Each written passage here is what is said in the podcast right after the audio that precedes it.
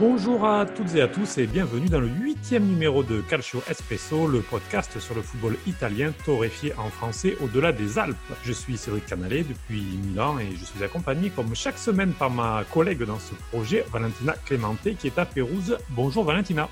Bonjour Cédric euh, et bienvenue à tous. Un numéro spécial, euh, celui-ci de Calcio Espresso, puisqu'on va recevoir un joueur professionnel qui est actuellement en Italie, à Reggio Calabria. Il s'agit de Riccardo Fati. Bonjour Riccardo. Bonjour Valentina, bonjour Cédric, bonjour à tous. Bonjour Ricardo et merci d'être avec nous. Je le rappelle, plus de 300 matchs professionnels en club euh, à travers six pays. En, vous êtes peut-être à votre 15e saison de, carrière. International sénégalais également. Alors deux saisons à la Roma, on y reviendra, mais aussi en Belgique, en Grèce, en Turquie.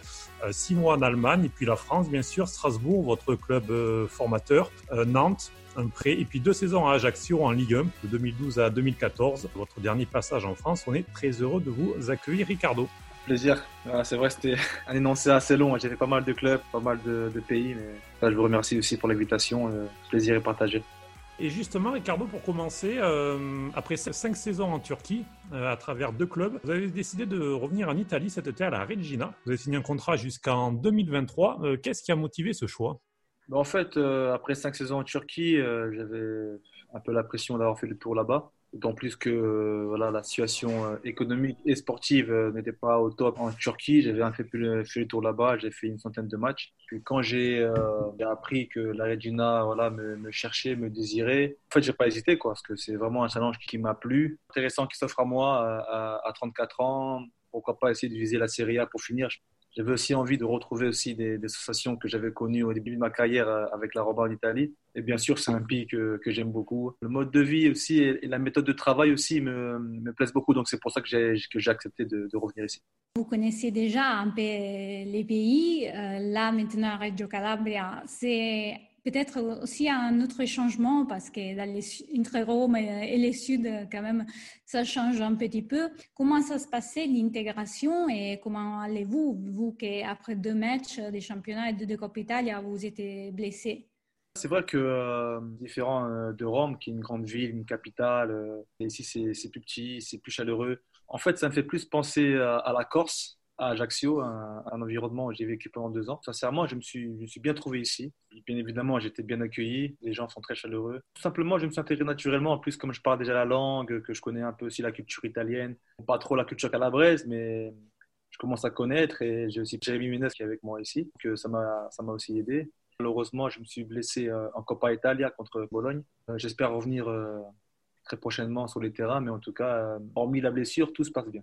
Quel niveau en série B, euh, si vous deviez peut-être comparer avec les précédentes expériences que vous avez vécues, que ce soit en France ou à l'étranger, euh, comme la Turquie ou autre?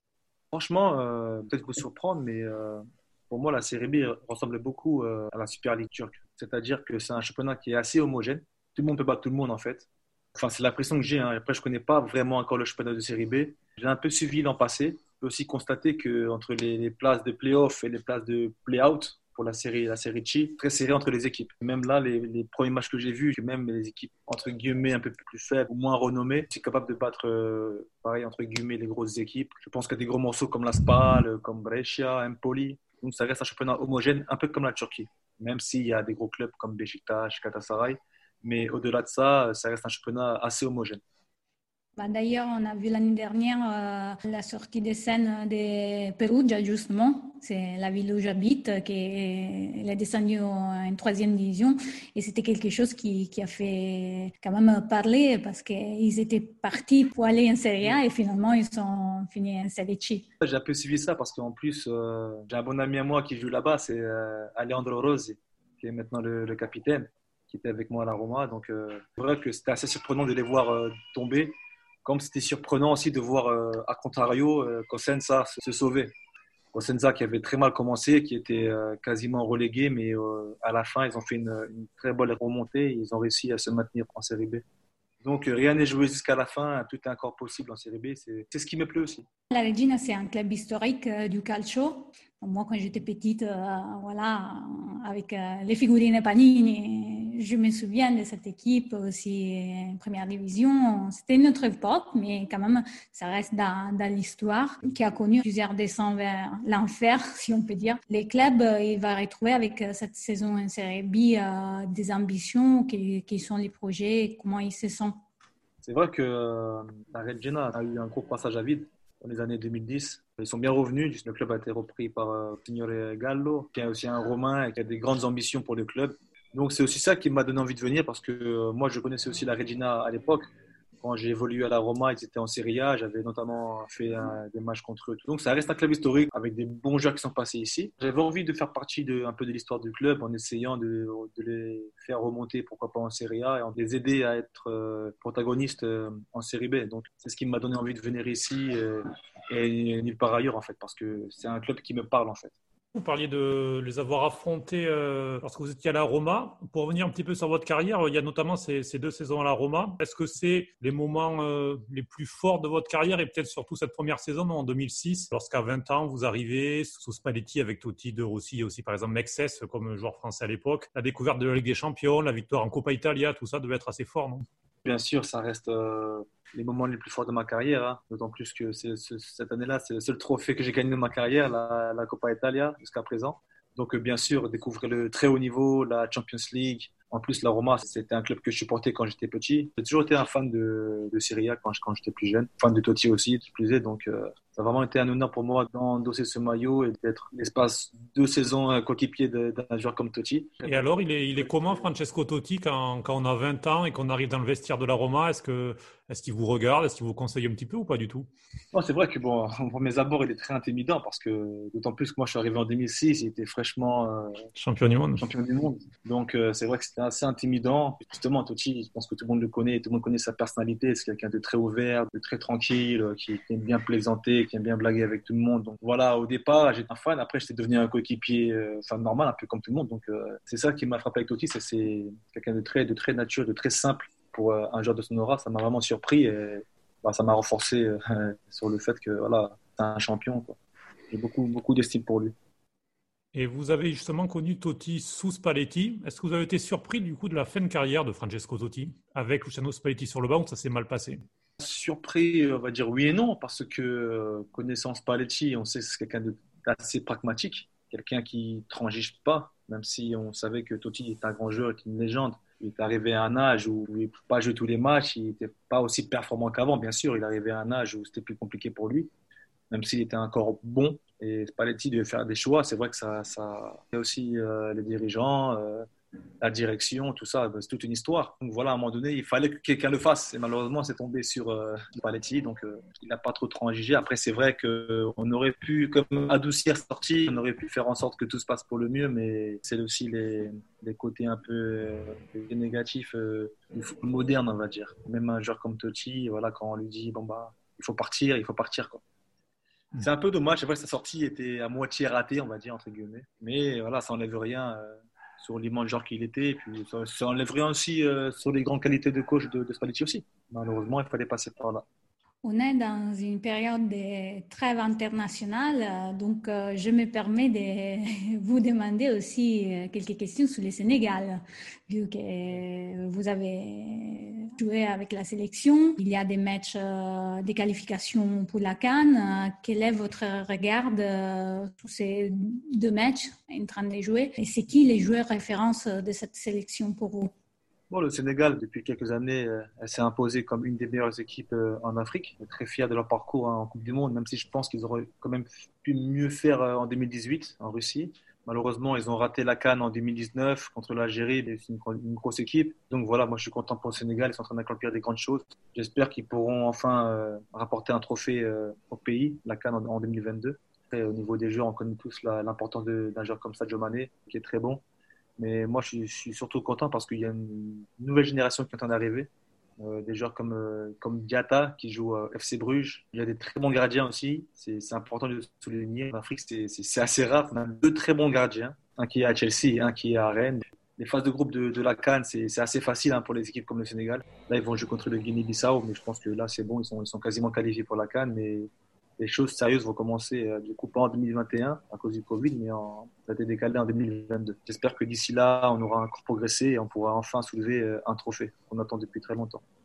Justement, vous soulignez avant l'effet que la sélection a changé par rapport peut-être euh, au moment où vous avez passé votre match en sélection. Qu'est-ce qui a changé? Quel est votre souvenir par rapport à votre expérience? Je pense que là, depuis, euh, ça a beaucoup changé en termes d'organisation.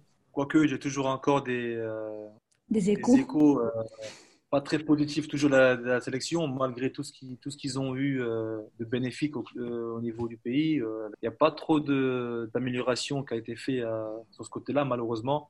Et c'est ainsi un peu pour ça que j'ai eu des petits problèmes avec la sélection, les délégations, parce que dans les fédérations africaines et surtout au Sénégal, c'était pas trop, c'était pas toujours organisé, quoi en général, il n'y a pas de point précis, mais c'est vrai que malheureusement, on a beaucoup de retard. Bon, c'est aussi normal, mais avoir un, écart aussi abyssal entre les sections européennes et africaines, je parle de l'intérieur, je ne parle pas du niveau technique ou tactique, mais pas vraiment au niveau autour. les potentiels, il, est, clair parce qu'on voit plein de joueurs euh, sénégalais qui, en Italie, et surtout, on parle de Koulibaly qui, qui est à Naples, euh, en Angleterre, euh, comme vous disiez, Mané. Il y a un beau groupe voilà, je pense que là, c'est en train d'évoluer. Bah, J'espère, mais ça va pas encore assez vite. Seulement qu'on a des joueurs comme Koulibaly, comme Mané, qui jouent dans des très grands clubs, dans des très grosses sociétés. Je pense que aussi que les sélections nationales en Afrique devraient aussi euh, progresser. Malheureusement, ça va pas assez vite. Le Sénégal, j'espère que ça va, ça va le faire pour qu'on puisse au moins euh, apporter des, trophées et puis ramener plus de, de valeur au pays, à l'image du pays, aussi à l'image du football sénégalais. Moi, c'est tout ce que j'espère en fait. Malheureusement, euh, à l'époque où j'évoluais, c'était pas trop le cas. Pour ça que j'ai pas fait long feu avec l'équipe du Sénégal. Mais officiellement, je suis pas à la retraite, donc euh, je suis toujours disponible. On croise les doigts pour vous revoir euh, sous les maillots du Sénégal alors. Merci. Dans votre carrière, vous avez joué dans, six pays, on le disait au début, euh, et notamment donc la Belgique, la Grèce ou encore la Turquie, qui sont des championnats qu'on peut considérer peut-être parfois un peu moins en vue par rapport au top 5 européen, mais aux fortes ambiances. Est-ce que c'est aussi que vous cherchiez euh, cette, cette ferveur euh, en découvrant d'autres pays, d'autres championnats? C'est clair que faisant le choix de quitter la Roma pour en Grèce à la c'est vrai que j'ai aussi fait un choix d'un côté de, découverte. Quand je quittais la Roma, j'avais aussi la possibilité de rester en Italie, d'être prêté éventuellement en série B ou au parti de France. Et le fait que l'Aris Saoudite m'appelle, j'ai appris à connaître le club, je me suis documenté sur le club. Il y avait aussi l'Europa League, ce n'était pas négligeable. À l'époque, le coach était aussi Hector Cooper, ancien coach de l'Inter. Mm. Donc ça m'a aussi donné envie de, de partir là-bas. Mais j'avais aussi cette envie de, découvrir autre chose, de découvrir des cultures. Et à partir de ce moment-là, c'est vrai que ma carrière s'est plus orientée euh, sur ce côté-là. Par exemple, j'avais envie de partir au Standard de Liège parce que j'avais envie de découvrir aussi euh, le championnat belge, j'avais aussi envie de découvrir euh, la ferveur du peuple de Liège parce que je savais que c'était vraiment quelque chose de fort là-bas, la, relation avec les supporters. Il y avait aussi l'Europa League, c'était pas non plus pas négligeable. Et puis la Turquie, pareil, le fait que je sois parti à Bursaspor, c'est aussi pour ça. Et le fait aussi que je signe à Ankara après Bursaspor, c'était aussi ce facteur-là parce que je savais que c'était des clubs, des clubs frères en Turquie. Mhm. C'est deux clubs très historiques en Turquie. Voilà, c'est des choix de carrière que j'ai fait. Euh. il y en a certains, voire beaucoup, qui disent que c'est des choix, on va dire, euh, entre guillemets, mercenaires, hein, des choix financiers, mais pas du tout. J'aurais pu euh, faire d'autres choix et gagner plus d'argent, mais c'était vraiment des choix aussi de, passion, de football. J'avais envie de découvrir certains footballs. Et même le fait de revenir aussi à la Regina, c'était aussi un choix, vraiment un choix footballistique. J'avais envie d'un nouveau challenge, de, de stimulation. Et je sais qu'ici, que les, gens sont vraiment fous de foot aussi. C'est le genre d'endroit qui, me plaise. Là, j'ai vraiment privilégié un aspect sportif. J'aurais pu rester en Turquie ou partir dans d'autres destinations, peut-être plus d'argent. Mais j'ai vraiment envie de découvrir quelque chose ici et pourquoi pas euh, retrouver la, la Série avec le club. Je profite de votre veste PG pour changer un petit peu de, sujet, si vous me permettez, vu que ces derniers jours, euh, Leonardo, le directeur sportif du PSG, a dit que la vraie référence du football en France, c'est Marseille, comme ville passion. Une déclaration qui ne fait pas du tout l'unanimité et que beaucoup de personnes ont, pris comme une provocation. Quel est votre avis? Bon, En fait, euh, sur ce propos-là, Leonardo, il a raison.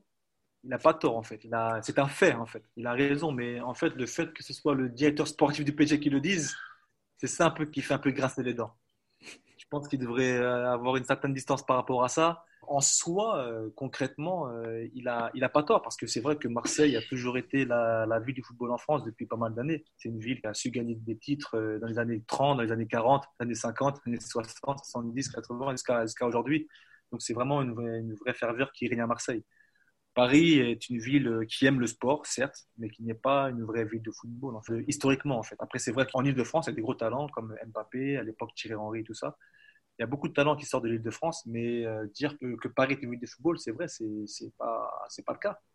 Sinon, mais c'est plutôt des projets différents et peut-être aussi les supporters, ils n'ont pas été vraiment aidés travers les années, dans le sens où ils ont pas mal de, blocages, toutes les situations des ultras qu'ils ont vécues euh, les dernières années, ils n'ont pas aidé à créer une, une vraie ambiance football. Attention, après, il y a une nuance. À Paris, on aime beaucoup le football. Les supporters, il y, a, il y avait, il y a des gros ultras à Paris, au PSG. Historiquement, il y a toujours eu des gros supporters. À Paris, on aime le foot. Mais c'est vrai qu'en France, la ville de foot, même au-delà de Marseille, je dirais même Saint-Etienne. Saint-Etienne aussi a toujours aimé le football. Il y a beaucoup de villes historiquement qui, euh, qui, respirent plus de football qu'à Paris. À Lens, on, on vibre le football. À Paris, c'est différent, parce qu'à Paris, c'est vrai, c'est la capitale, il y a d'autres activités. Mais quand on compare Paris avec euh, Madrid ou avec Milan ou avec, ou avec, Rome, vous avez connu, vous avez connu Rome qui a deux clubs comme beaucoup de capitales d'ailleurs? Paris, on le voit, n'arrive pas à avoir deux clubs. Vous pouvez peut-être justement nous comparer Rome et Paris au niveau de l'ambiance football? Ben c'est ça en fait, c'est pas comparable justement parce que euh, on peut être à Paris et, pas sentir le football justement. Mais à Rome, tu ne peux pas ne pas sentir le football. C'est impossible. Même si tu n'aimes pas le football, tu sens que c'est une ville de foot parce que tu vois les restaurants soit en rouge, en giallo rosso, soit en, en céleste, en, bleu ciel. Mais à Paris, tu peux marcher toute la, toute la journée dans Paris et ne pas sentir vraiment une saveur de football, en fait. C'est seulement ça, en fait. Après, il y a une nuance entre aimer le football et vivre de football, en fait. C'est mhm. aussi ça que, aussi, peut-être que Leonardo n'a pas su expliquer, qu'il a depuis quand même pas mal de temps et qui connaît aussi l'histoire du PSG, qui, en plus, qui a joué au, au PSG ça fait mal d'entendre ça. Même moi, en tant que fan du PSG, ça fait mal de l'entendre. C'est une réalité peut-être, mais ça fait mal de l'entendre de la bouche de Leonardo. C'est vraiment ça, c'est la nuance de comprendre les significats des, mots de, de, Leonardo. Parce que c'est facile de passer pour la provoque ou du manque du respect. Malheureusement, c'est pas du manque du respect, mais si on lit du, après, attention, après, on ne sait pas ce que Leonardo a voulu dire aussi en, en voulant dire ça. Peut-être qu'il y avait un message derrière. On, on ne sait pas. Franchement, c'est vraiment compliqué. il est très politique. Au PSG, maintenant, euh, malheureusement, là, depuis, bah, depuis le début de saison, surtout, euh, il y a beaucoup de choses qui se passent en coulisses qu'on ne sait pas trop. Quoi. Quand on voit, euh, on a un super joueur qui est milieu de terrain, Danilo, qui joue en défense, Marquinhos, qui est un des meilleurs défenseurs du monde, qui joue au mhm. milieu. Pourquoi il fait ça? Il se passe des choses que voilà, nous, derrière, on ne sait pas trop. Quoi.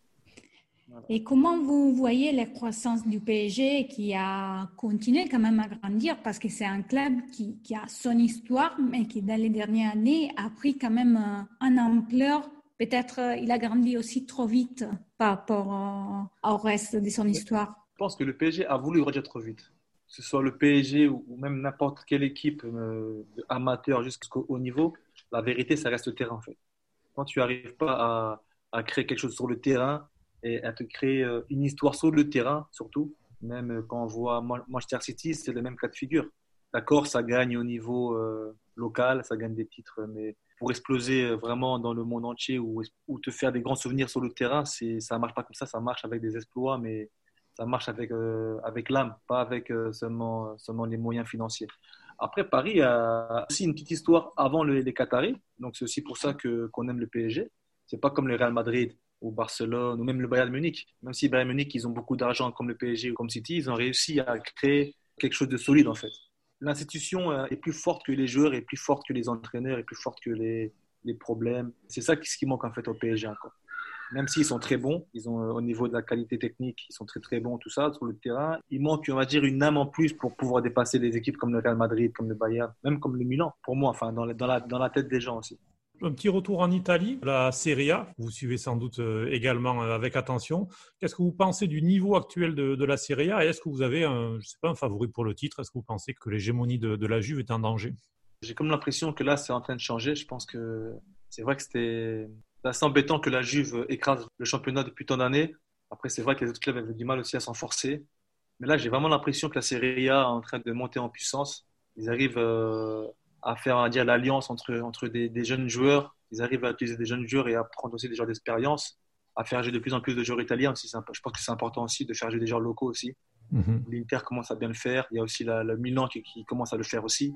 Donc je pense que c'est une très bonne chose et ça permet aussi de concurrencer la Juve parce que la Juve, euh, leur, leur, système, on va dire leur, système de recrutement, il commence aussi à, à, être pas obsolète, mais il commence à être euh, assez usé. Prendre des joueurs à, à paramètre zéro, tout ça, oui, comme Ramsey par exemple, qui. Euh...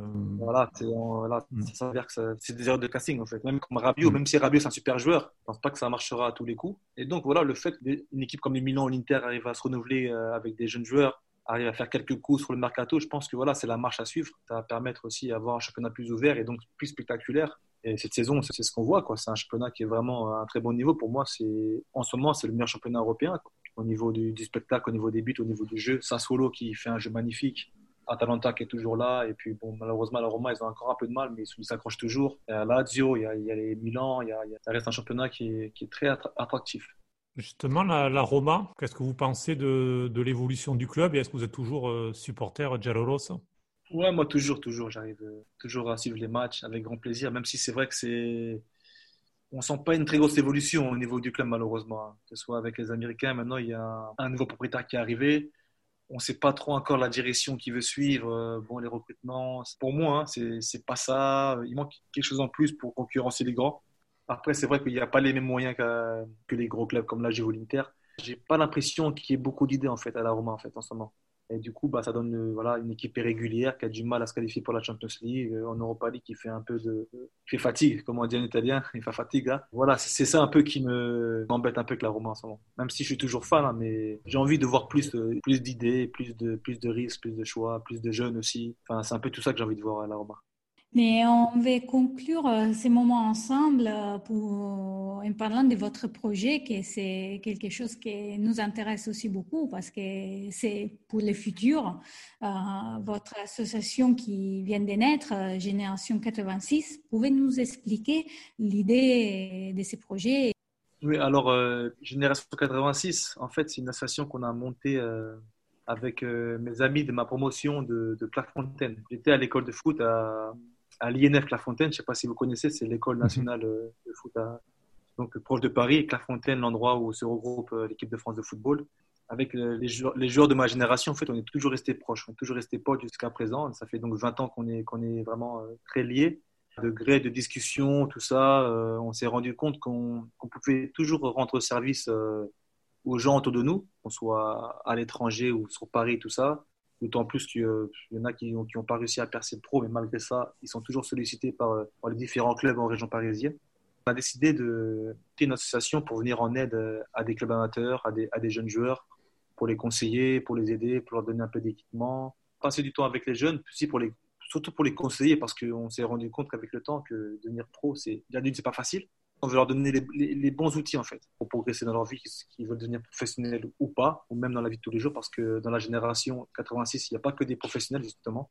On avait envie de partager un peu nos, différents vécus euh, aux jeunes bah, de France. Au début, c'est plus sur l'agent parisienne, mais après, on va essayer de, On veut essayer aussi de, faire des camps, des stages aussi, d'entraînement aussi, mais ça, ce sera pour plus tard. Mais on a vraiment envie de faire des choses intéressantes avec cette, euh, cette association. Des personnes qu'on connaît comme Atem Ben Arfa, comme Abu Dhabi qui est aussi avec nous, euh, puis quasiment tous les, tous les potes de ma promotion, même ceux qui n'ont pas percé en pro, donc c'est intéressant. La transmission, justement, c'est quelque chose qui vous tient à cœur, peut-être pour l'après-carrière. Vous avez signé jusqu'en 2023, donc ce n'est pas encore à l'ordre du jour, mais vous êtes pensé à la formation, à être auprès des jeunes? Oui, bien sûr. Moi, euh, transmission, c'est toujours un truc qui m'a toujours passionné en fait, j'ai toujours été marqué par les personnes qui m'ont aidé dans ma carrière, qui m'ont justement transmis des choses, soit à Clairefontaine ou même à la Roma avec Spalletti ou, euh, ou à Strasbourg, où j'ai évolué aussi en centre de formation. Je suis toujours reconnaissant euh, de ce genre de personnes et j'estime que c'est aussi à mon tour euh, de, transmettre. J'ai mon grand frère justement qui s'occupe du PSG Academy en Turquie, à Antalya. Il aime transmettre aussi aux jeunes et je pense que c'est c'est aussi lié aussi à notre éducation qu'on a vraiment envie de, transmettre. On, est toujours, on a toujours été reconnaissant envers ceux qui nous ont aidés dans notre carrière respective. J'ai aussi envie de, donner un retour, que ce soit à travers euh, l'association ou sinon en étant coach, éducateur. Sais pas encore ce que je vais faire euh, en fin de carrière. J'ai encore le temps, j'espère que j'ai encore longtemps. J'ai encore, j'ai encore trois ans de contrat, j'espère, j'espère bien les remplir. Après, on verra ce qu'on fera. Soit ce sera dans le management ou dans le coaching. On verra bien. Eh bien, merci beaucoup, Ricardo, euh, pour cet échange très agréable. On souhaite bien sûr vous retrouver très vite sur les terrains, puis une bonne continuation de saison sous le maillot, donc Ama Aranto. Merci beaucoup. Merci à vous pour l'invitation. Merci beaucoup. C'est déjà fini pour cet huitième épisode au format spécial consacré à Ricardo Fati. Vous pouvez nous donner votre avis des idées, des sujets et des invités sur notre site calcespresso.com et nous contacter directement pour des questions ou des idées de partenariat par mail à contact.calcespresso.gmail.com. Et nous, on se retrouve euh, très bientôt, Valentina, pour un neuvième épisode. D'ici là, vous pouvez écouter le catalogue de Calcio Espresso sur notre site internet et les principales plateformes de podcast comme Acast, Spotify, Deezer, Google Podcast ou encore Apple Podcast. Et vous pouvez nous retrouver sur nos réseaux sociaux, Twitter, Facebook, Instagram et désormais le chat sur Telegram. À bientôt, Valentina. À bientôt, Cédric, et au revoir à tous. Ciao, ciao. Ciao.